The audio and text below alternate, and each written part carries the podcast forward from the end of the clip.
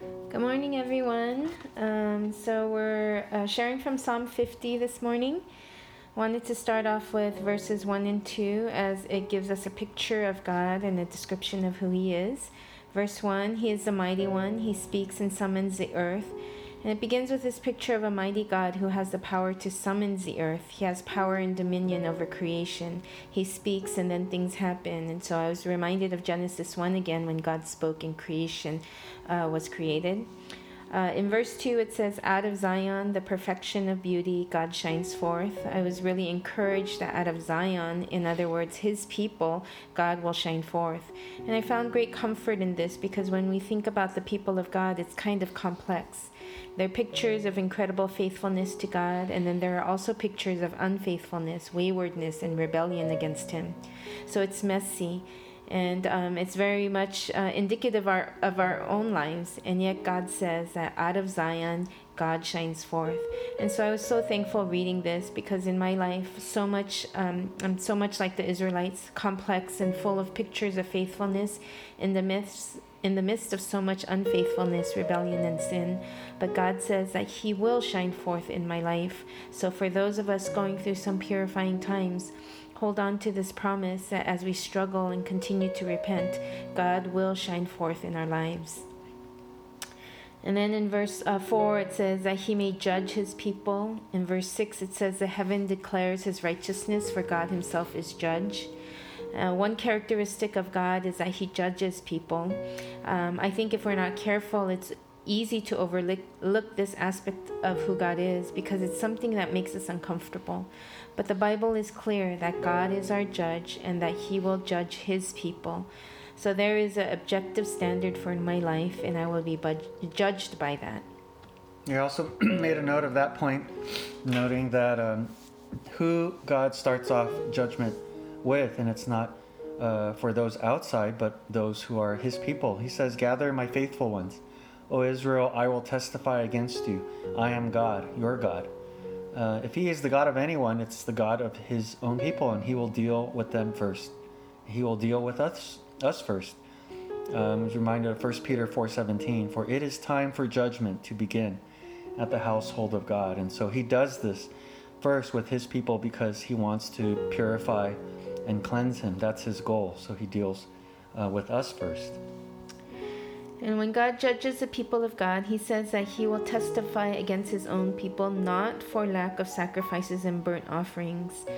Uh, God says that they are continually uh, that he has sacrifices and burnt offerings continually before him, but rather God testifies against them for, as it says in verse 16, reciting God's statutes, taking his covenant on his lips, while, as it says in verse 17, they hate discipline and cast God's word behind them. And how is it that they hated discipline and cast God's word behind them? I think in verse uh, verse 18 to 20, um, in verse 18 it says, "If you see a thief, you are pleased with him. You keep company with adulterers."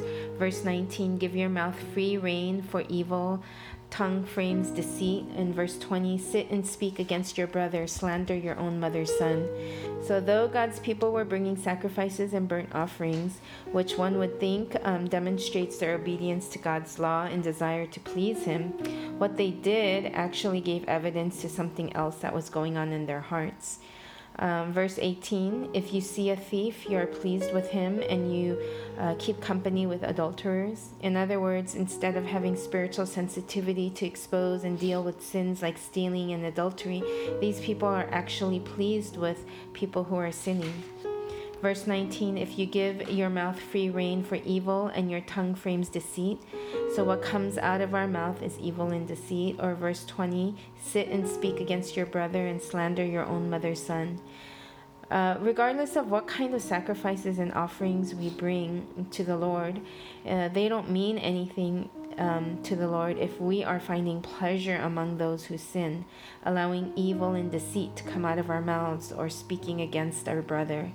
And I felt really challenged by this because, in some ways, it's so easy to do things for God, give up my time, my money, my energies. But the true test is do I find pleasure amongst others who sin? Um, I don't think any of us would say that I find pleasure in people who sin, but I think it works itself out more like this in that we would rather be comfortable and not deal with sin in our brothers and sisters' lives. I'd rather just keep company with them. I'd rather just stay comfortable instead of holding my fellow brothers and sisters to a holy standard. Or maybe what comes out of my mouth is deceit to cover up, to make myself look a little better, a little less lame, or less sinful or my speech is against my fellow brothers and sisters. Maybe we don't um, audibly verbalize it, but if we were to have our thoughts broadcasted, how many negative thoughts or slander of another would, um, would be going on in our minds? And so God says this is what He sees and not the outward deeds of sacrifice and burnt offerings that we can bring. Going back a few verses to uh, 14 and 15, I think it's like the turn in this passage because it says how we should be. Uh, first one talking about having a thankful heart, and second part about obedience and trust. And that's kind of similar to verse 23 at the end. The one who offers thanksgiving and uh, who orders his way rightly. So thought about a thankful heart, why that's important or significant because you're not uh, continuing to grasp for more. And you can be content with all the things that God has given to you. So instead of the focus being on all the things that you don't have, you're able to see all that you do have uh, and to be thankful. And then obedience and trust, because you're going to find that there's going to be a lot of things in life that you might not ever get. Things you wished for and hoped for. But in the midst of that, will you trust? Will you keep obeying Him regardless of that? And can you do this for the next decade, the next 30 or 40 years of your life? And there is just something to be said about the one who perseveres. Remember the people of faith who held on to God even though they didn't get what was promised.